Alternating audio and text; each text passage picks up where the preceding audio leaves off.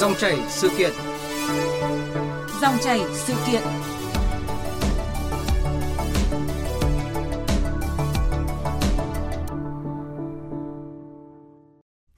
Thưa các quý vị và các bạn, như chúng tôi đã đề cập ở phần đầu của chương trình, những ca khúc có nội dung phản cảm, ca từ dung tục hay còn gọi là nhạc rác vốn không mới trên không gian mạng nhiều năm qua. Nhưng những ngày gần đây, câu chuyện này một lần nữa khiến dư luận dậy sóng. Xu hướng nội dung nổi bật của mạng xã hội TikTok, giới trẻ đang lan truyền đoạn nhạc nền à, có lời lẽ phản cảm với hashtag mua cho con chiếc còng tay. Đây là một đoạn lời trong ca khúc à, Sen So của chị cả, tên thật là Đinh Thanh Tùng, à, thí sinh trong cuộc thi kinh of Rap bài rap có ca từ nội dung được cho là phản cảm, dung tục. Hay mới đây thì nhóm rap nhà làm cũng gây bức xúc khi phát hành bài rap Thích ca mâu trí có nhiều từ ngữ xúc phạm tôn giáo, xuyên tạc hình ảnh của Đức Phật. Đây chỉ là hai ví dụ điển hình trong số nhiều ca khúc bị đánh giá là nhảm, dung tục xuất hiện trên mạng trong thời gian qua. Điều đáng nói là thứ âm nhạc này đang len lỏi, xâm lấn vào đời sống với tốc độ chóng mặt như một dịch bệnh tác động không nhỏ đến người nghe nhạc, nhất là giới trẻ, đối tượng sử dụng mạng xã hội nhiều nhất. Trong khi, cho đến bây giờ, các cơ quan chức năng vẫn chưa có chế tài cụ thể trong việc xử lý nhạc rác trên các phương tiện. Xử phạt nhạc rác đừng để bắt cóc bỏ đĩa là chủ đề của dòng chảy sự kiện hôm nay à, với sự tham gia bình luận của nhà báo Nguyễn Mạnh Hà à, chuyên viết về mảng âm nhạc của báo Tiền Phong. À, ngay sau đây thì xin mời biên tập viên à, Lê Thu trao đổi với vị khách mời. Vâng, trước hết xin cảm ơn nhà báo Nguyễn Mạnh Hà đã tham gia chương trình hôm nay. Cảm ơn biên tập viên Lê Thu và cảm ơn chương trình. Xin kính chào quý vị khán giả. Thưa anh, là một nhà báo viết mảng âm nhạc nhiều năm thì uh, xin hỏi suy nghĩ của anh như thế nào khi mà cùng một thời điểm ấy, hai sản phẩm rap của chị Cả và nhóm rap nhà làm gây bức xúc cộng đồng khán thính giả vì nội dung tục tĩu và phản cảm? À, phải nói là tôi khá bất ngờ vì là tôi cũng không phải là một người mà thường xuyên nghe nhạc rap thì cũng do dư luận mà tôi có được tiếp xúc với lại những cái bản nhạc này và à, quả thực là tôi thấy những cái nội dung mà rapper chị cả truyền tải nó quá là sốc luôn. Nó động chạm đến rất là nhiều những cái uh, cái lĩnh vực mình có thể gọi là cấm. Ví dụ như là mọi người thì hay để ý đến những cái, cái câu từ tục tĩu mô tả chuyện là uh, giường chiếu chẳng hạn. Nhưng mà tôi lại để ý đến cái đoạn mà mà mà rapper này nói về ma túy cơ. Thì rõ ràng là nó có một cái dấu hiệu gì đấy liên quan tới pháp luật ở đây. Và tôi nghĩ là chúng ta rất là nên cân nhắc với rapper này. Còn cái nội dung mà về rap nhà làm thì tôi cũng có nghe qua cái bài này. Thực ra thì là nếu mà nếu mà người nào mà là tín đồ của đạo Phật chẳng hạn thì chắc là rất là bức xúc. Còn mình nghe thì mình ờ, thấy ở cái mức độ gọi là phản cảm. Hai cái trường hợp này thì nó cũng hơi khác nhau một chút. Đó là à, chị cả làm cái bản rap khi mà mà chị cả còn chưa nổi tiếng. Nghĩa là bây giờ thì chị cả nổi tiếng và cái quá khứ nó bị lật lại còn cái bản mà của rap nhà làm thì có vẻ như là các bạn ấy có một cái dấu hiệu là là là câu view ấy đấy là tìm những cái nội dung gì đấy gây sốc để để để tìm được cái ờ, sự chú ý.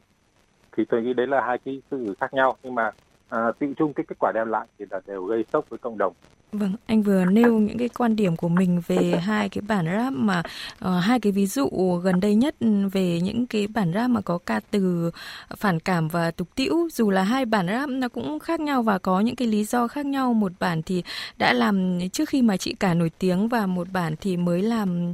uh, cách đây chưa lâu thôi ạ. Uh, một cái điều chung của hai cái bản này là đều là thuộc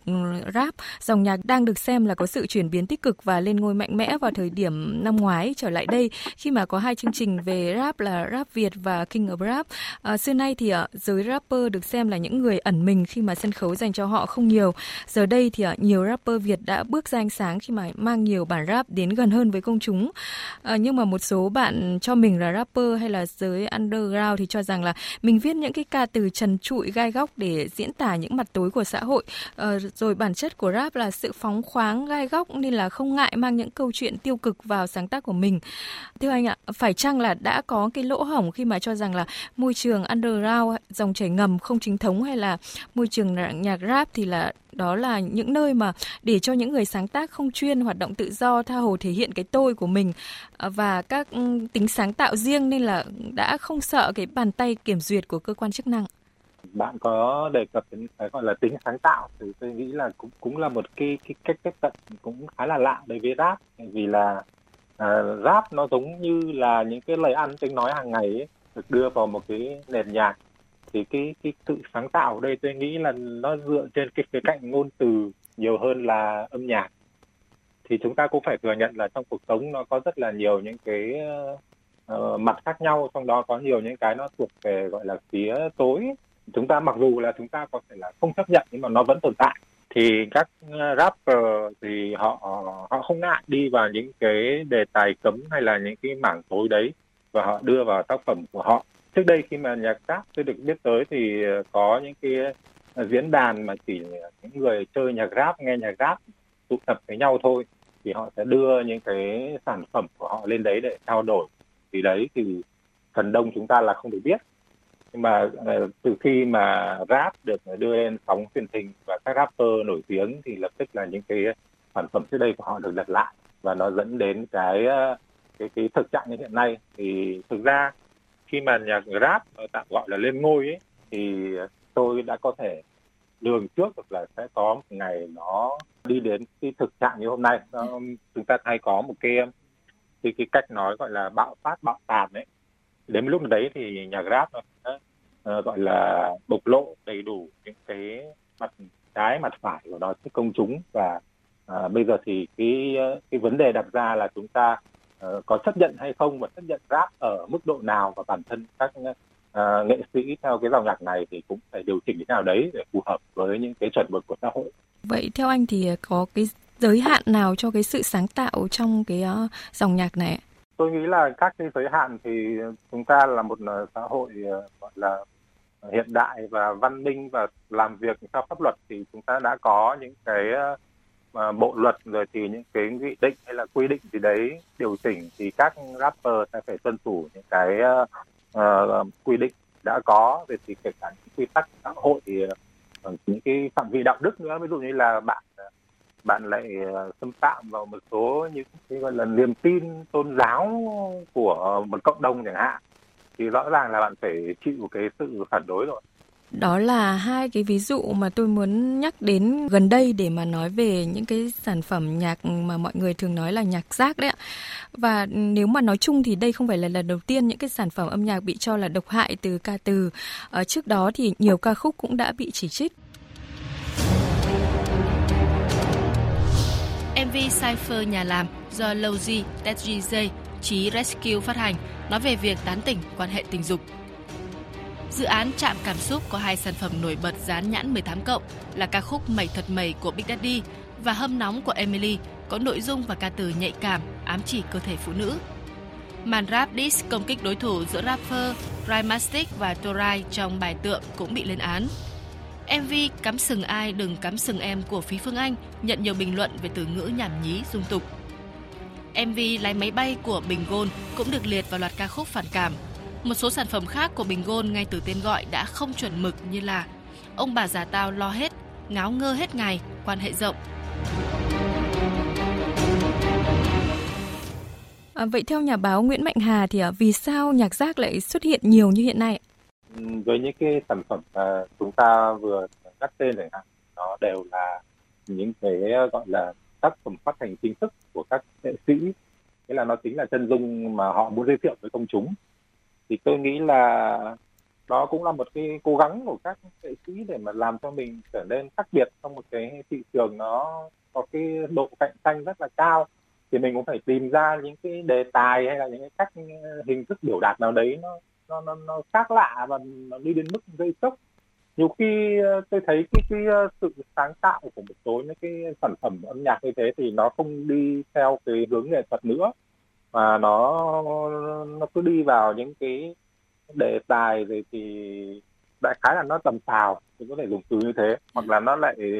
đi vào những cái lĩnh vực mà nó nó chỉ giới hạn. Ví dụ như là cái âm nhạc bây giờ nó có thêm một cái ờ, khái niệm là 18 cộng hạn yeah. Nhưng mà nó cũng rất là khó khi mà các sản phẩm âm nhạc thì là cứ tung hê lên trên những cái uh, kênh gọi là rất là đại chúng ai cũng có thể truy cập được bây giờ cứ cứ bảo là giới hạn 18 cộng nhưng mà một đứa trẻ có thể nhấp vào được và không có cái gì ngăn cản nó thì tôi nghĩ cũng rất là là phải đáng xem xét phải làm thế nào để giới hạn cái sản phẩm nhạc như thế uh, trong một cái kênh nào đấy mà chỉ có những cái người nào mà thực sự có nhu cầu và và và đến một cái độ tuổi trưởng thành thì có thể tiếp cận được Vâng, à, không chỉ nội dung ca từ phản cảm dung tục đâu, nhiều chiêu trò gây chú ý nhằm tăng lượt view bắt đầu bằng từ những cái tên ca khúc à, cũng đấy, để gây sốc đấy ạ. Vâng, có thể kể đến những các bài à, trước đó như là như cái lò này, ông mai chuối, khẽ thôi cưng à, thu dầm, nắng cực, em yêu kem chuối, anh đếch cần gì nhiều nhiều ngoài em vân vân. Vâng, đó là một số những cái liệt kê và đã gây sốc bằng chính những cái tên của ca khúc ạ. À, nhạc sĩ Hữu Xuân người nổi tiếng bởi những cái bản tình ca như là Hoa tím ngày xưa, Hà Nội mùa lá bay hay là Thuyền và biển thì không khỏi thất vọng khi bàn đến nhạc trẻ. Bây giờ một số những các cái sáng tác nó gọi là nhạc trẻ đấy, nó viết rất tùm lum từ lời ngôn ngữ từ nhạc thì cũng quá dễ dàng, ngôn lời thì thậm chí có chỗ hơi tục nhưng mà cũng vẫn được phát triển. Bây giờ có một số ca sĩ thì có thể nói là ca sĩ Hàn Quốc chứ không thể gọi là ca sĩ Việt Nam được. Từ sáng tác cho đến cách biểu diễn, đến cách em mặc, đến các vũ đạo, tất cả các thứ đều là theo phong cách của Hàn Quốc. Vâng, đó là quan điểm của nhạc sĩ Hữu Xuân. Nhưng mà ngược lại thì lại một số người cho rằng là đây là cái sự thể hiện sự phá cách nổi loạn của tuổi trẻ và nghĩ những cái lời nhận xét của thế hệ trước là quá khắt khe. Vậy nhà báo Nguyễn Mạnh Hà thì ờ, nghĩ sao về cái điều này? Thì đúng là với một cái tác phẩm nghệ thuật tên cũng rất là quan trọng. Dù khi tên thì có vẻ rất là sốc nhưng mà nội dung thì cũng chưa đến mức như vậy. À, thực ra tôi cũng chưa nghe hết những cái bài hát như thế thì tôi không phải là cái người mà có nhu cầu tìm đến cái sự sốc của âm nhạc. À, thì tôi nghĩ là cái cái cái gọi là cái phát biểu của các bạn trẻ thì cũng có thể xem là có lý vì là họ cũng muốn tìm một cách nào đấy để tiếp cận khán giả thôi. Mà thường ấy thì những cái nhạc phẩm mang cái tên như vậy nó hay đi với những cái hình ảnh hoặc là cái ca từ nó cũng rất là có vấn đề. Thì khi mà các nghệ sĩ mà cũng muốn đi vào cái con đường gây sốc thì tôi nghĩ là nó cũng khá là rủi ro đấy, nên cân nhắc. Có lẽ là để thu hút uh, sự quan tâm của khán thính giả nên là có những cái tên bài hát gây sốc thế để gây chú ý đúng không ạ? ví dụ như là cái tác phẩm của Denzel nó rất là nổi tiếng thì thực ra ngoài cái cái chữ nó hơi tục một chút ấy, thì thực ra nó cũng nội dung nó cũng khá là tốt không có vấn đề gì cả Dạ. Có một điều đáng nói như thế này nữa. À, trước khi mà bị phản ánh về nội dung ca từ thì ờ, các sản phẩm vẫn được đón nhận. Ví dụ như là bài tượng của rapper Rematic có hơn 6 triệu lượt xem hay là MV lái máy bay của Bình Gôn thì ờ, thu về 12 triệu lượt xem. Ạ. Ca khúc Cắm sừng ai đừng cắm sừng em của Phí Phương Anh thì cũng thu về khoảng 6 triệu lượt view. Vậy nhìn vào những cái ví dụ này thì anh thấy là chúng ta có những cái thách thức gì trong việc kiểm soát các sản phẩm âm nhạc này? Ờ, có lẽ bây giờ những cái con số triệu view nó cũng không không gây ấn tượng với lại những cái uh, khán giả thường xuyên theo dõi cái thời sự âm nhạc nữa. À. tại vì cũng có những cái uh, sản phẩm khác nó không không bị tai tiếng thì nó cũng vươn tới những cái lượt view đến hàng chục triệu. Thì tôi nghĩ cái cái cái, cái lượt view nó cũng không nói lên điều gì. Thì có thể là uh, một người người ta thích những cái dòng nhạc đấy mà người ta cứ nghe liên tục thì nó cũng sẽ tạo ra một cái góp phần vào cái lượt view rất là cao à, nhưng mà rõ ràng là nó do cái cái cái mạng xã hội bây giờ nó phát triển quá và nó chấp cánh cho tất cả những cái thể loại sáng tạo vàng hạ cám luôn thì cũng là một cái vấn đề mà chúng ta rất phải quan tâm thì làm thế nào để quản lý được những cái kênh phát này để nó không ảnh hưởng tới cộng đồng không ảnh hưởng tới thế hệ trẻ. À, vừa rồi thì một số những cái uh, gọi là sản phẩm âm nhạc mà được uh, uh, truyền thông đắt tên trong cái uh, mảng gọi là nhạc rap thì nghệ sĩ đã chủ động rút tác phẩm về. Uh, nhưng mà chắc là vẫn không tránh khỏi việc người ta có thể người ta đao xuống hoặc là người ta chia sẻ trên những cái nền tảng khác thì tác phẩm có thể vẫn được lan truyền. Vâng. thì tôi nghĩ là những cái nền tảng xã hội lớn thì họ cũng vẫn vẫn để ý đến cái chuyện này. Và họ có cái kiểm duyệt nhưng mà bây giờ thì kiểm duyệt nó chủ yếu là liên quan đến cái vấn đề về bản quyền thôi còn những cái nội dung gọi là uh, bậy tục vi phạm tiêu chuẩn cộng đồng thì có thể là ở mỗi cái lãnh thổ nó lại có quy định khác nhau và có thể là họ không thể nào mà mà mà kiểm soát hết được. Thì cái này cũng phải cần đến cái cái sự soát của cơ quan chức năng của mỗi quốc gia chẳng hạn. Thì tôi nghĩ là chúng ta phải thường thường xuyên giả soát và uh, uh, gọi là phối hợp hoặc là yêu cầu những cái um, mạng xã hội những cái kênh phát để họ phải hạn chế đi theo đúng cái chuẩn mực xã hội mà chúng ta đang uh, tuân thủ những cái sản phẩm phản cảm ấy thì là các nghệ sĩ hiện nay cũng đã chủ động rút khỏi những cái nền tảng. Nhưng mà có một thực tế là cái đoạn cắt một cái đoạn ờ, ngắn của chị cả ấy, những cái video mà cắt đoạn nhạc nhạy cảm nhất vẫn còn tồn tại trên mạng xã hội. Thậm chí là được nhiều tài khoản remake với cái phần beat mới rồi cái bài rap mà Thi Ca Mâu Trí thì cũng đã xóa trên kênh YouTube. Nhưng mà hàng chục cái tài khoản cũng vẫn chia sẻ lại cái sản phẩm này mỗi ngày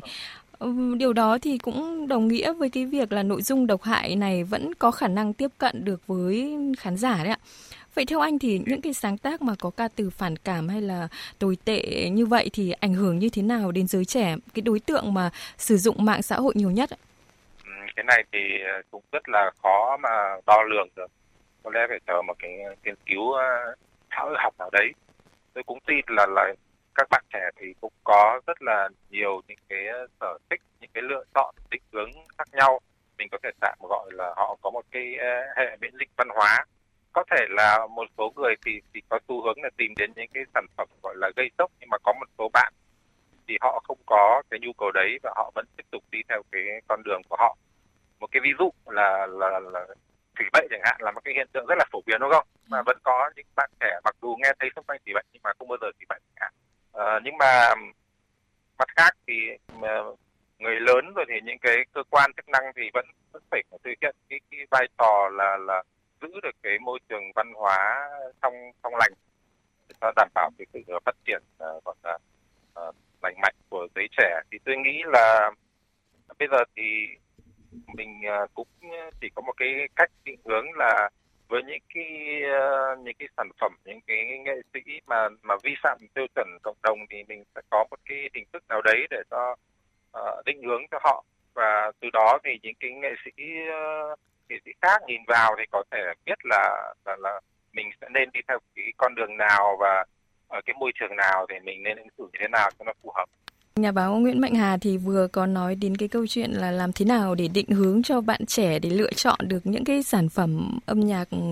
lành mạnh đấy và tôi nghĩ là cái điều đấy thì vai trò giáo dục cũng rất là quan trọng. À, điều này thì cũng đồng quan điểm với lại à, phó giáo sư tiến sĩ Nguyễn Thị Mỹ Liêm phó chủ tịch hội âm nhạc thành phố Hồ Chí Minh mời anh Nguyễn Mạnh Hà cùng quý vị nghe. Nếu mà chúng ta không chuẩn bị cho giới trẻ không chuẩn bị từ ngay ban đầu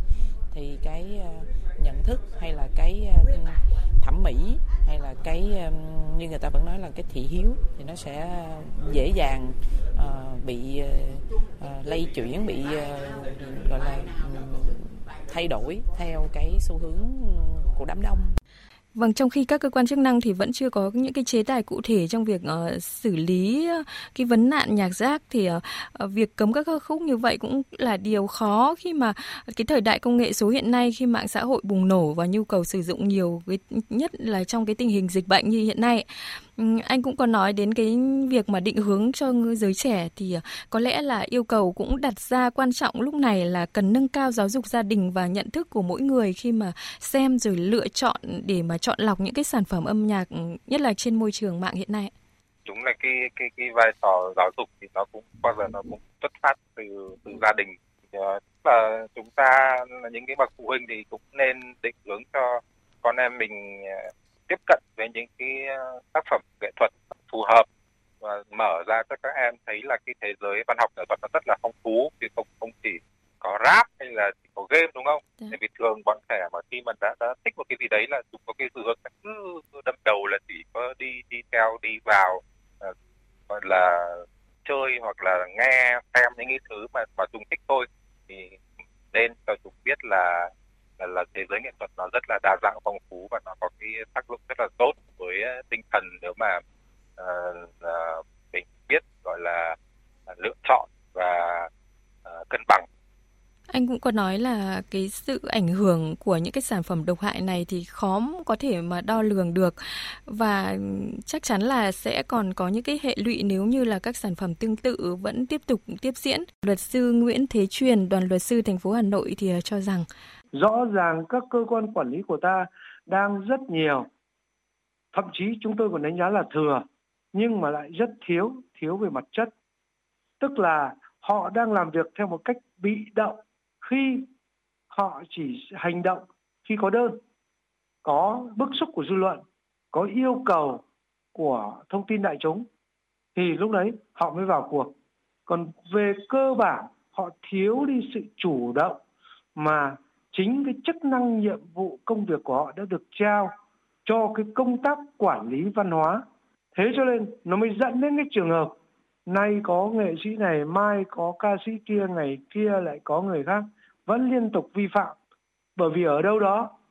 đang coi cái việc mà vi phạm và bị xử lý này chỉ như một câu chuyện đen thôi, đỏ quên đi. Tức là ai đen thì bị xử lý, còn ai đỏ thì vẫn trôi qua. Trước cái thực trạng nhạc nhảm rồi là gây bức xúc ảnh hưởng tiêu cực đến khán giả như vậy, ừ, trong khi mà việc quản lý các ca khúc còn nhiều khó khăn, đặc biệt là khi mạng xã hội như YouTube hay là Facebook phát triển hiện nay thì theo anh đâu là giải pháp để mà siết chặt quản lý hơn, ờ, không để cái tình trạng là ừ, bắt cóc bỏ đĩa trong xử phạt? Ờ, tôi tôi nghĩ là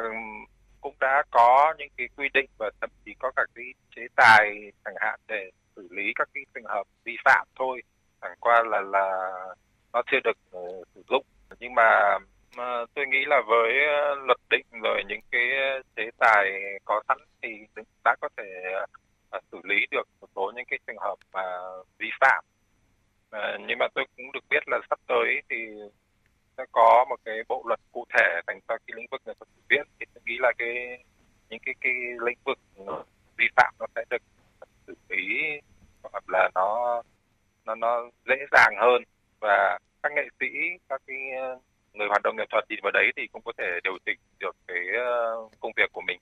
Thưa nhà báo Nguyễn Mạnh Hà, có một cái mâu thuẫn như thế này, xin dẫn ờ, lời của nghệ sĩ nhân dân Nguyễn Quang Vinh, Cục trưởng Cục Nghệ thuật biểu diễn. Ờ, những cái bản nhạc này thì phát hành ở đâu? Ý ông nói đến là hai bản rap vừa qua đấy ạ. Ở đó có trách nhiệm quản lý và xử lý. Những bản nhạc phát hành trên Internet, trách nhiệm sẽ thuộc về đơn vị quản lý thông tin điện tử. Ông Vinh cũng cho rằng là các sản phẩm lan truyền trên mạng không phải là biểu diễn nghệ thuật. Người thể hiện cũng không phải là nghệ sĩ chuyên nghiệp, do đó là Cục không quản lý về vấn đề này. Nhà báo Nguyễn Mạnh Hà có quan điểm như thế nào về vấn đề này? Ý kiến của nghệ sĩ nhân dân Nguyễn Quang Vinh thì cũng rất là đáng quan tâm vì là bây giờ cái thế giới phẳng nó cho phép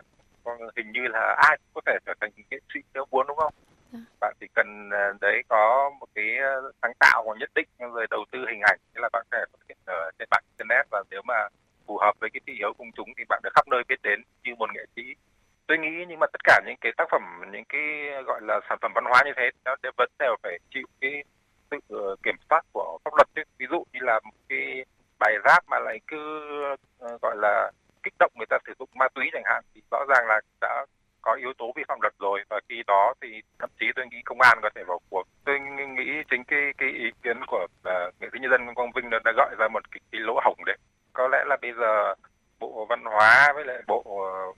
thông tin truyền thông có khi phải ờ, ngồi với nhau để để, để coi như là kiểm soát cái lĩnh vực uh, hoạt động nghệ thuật qua mạng chẳng hạn. Rồi thì có thể phối hợp cả với bên công an nữa. Nhưng mà tôi tôi nghĩ là chỉ những cái sản phẩm nào mà nó vi phạm pháp luật đấy, nó động đến những cái lĩnh vực cấm ấy, thì thì thì chúng ta mới mới nên phạt.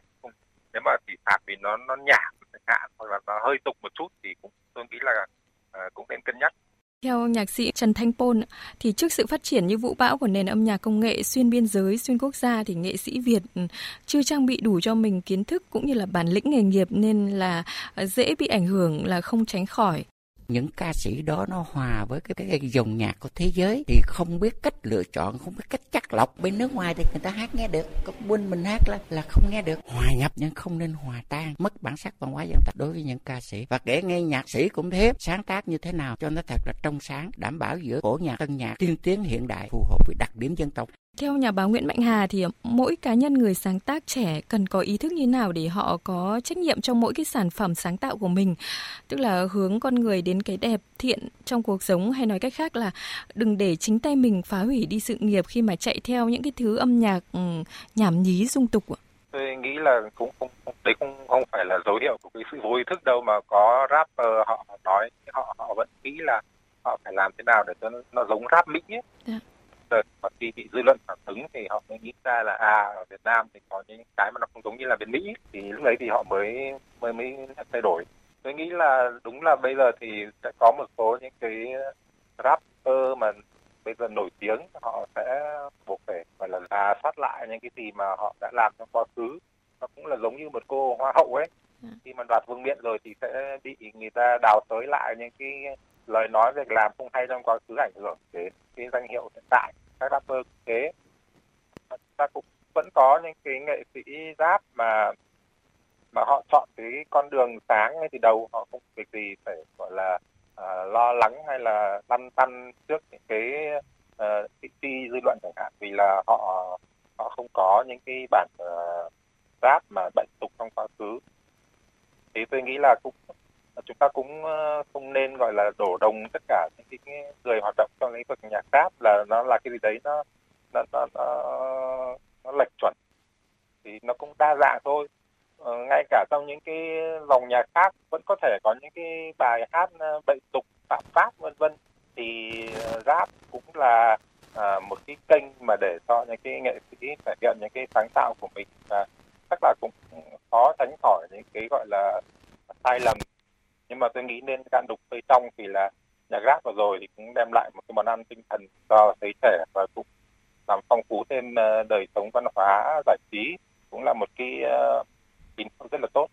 Các nghệ sĩ thì đều đều được ờ, biên độ lựa chọn rất là rộng và họ muốn xây dựng hình của mình như thế nào thì là cũng là phụ thuộc vào cái quyết định của họ thôi. Ừ. thì mọi những cái mọi những cái sản phẩm mà họ tung ra thì họ buộc chịu trách nhiệm và cân nhắc thôi Vâng, xin cảm ơn nhà báo Nguyễn Mạnh Hà về cuộc trao đổi hôm nay. Thưa quý vị và các bạn, đã đến lúc việc loại bỏ rác âm nhạc cần được thực hiện giết gióng để môi trường âm nhạc thực sự được thanh lọc, trở thành bệ đỡ cho những sáng tác âm nhạc đích thực. Hơn lúc nào hết, các cơ quan quản lý văn hóa cần phối hợp với các đơn vị quản lý an ninh mạng giáo diết thanh kiểm tra các bài hát có lời ca độc hại, các website, diễn đàn, mạng xã hội phát tán rác nhạc và có chế tài xử lý nghiêm minh. Xin được mượn lời của nhạc sĩ Nguyễn Văn Trung để kết thúc dòng chảy sự kiện hôm nay, đó là âm nhạc là phải đẹp, từ ca từ, giai điệu đến nội dung, thậm chí cả tên bài hát và dù thể loại nhạc nào cũng cần phải có giá trị nhân văn, tính nghệ thuật thì mới có chỗ đứng trong nghề. Quý vị vừa nghe biên tập viên Lê Thu trao đổi với nhà báo Nguyễn Mạnh Hà à, chuyên viết về mảng âm nhạc của báo Tiền Phong à, về chủ đề xử phạt nhạc rác đừng để bắt cóc bỏ đĩa.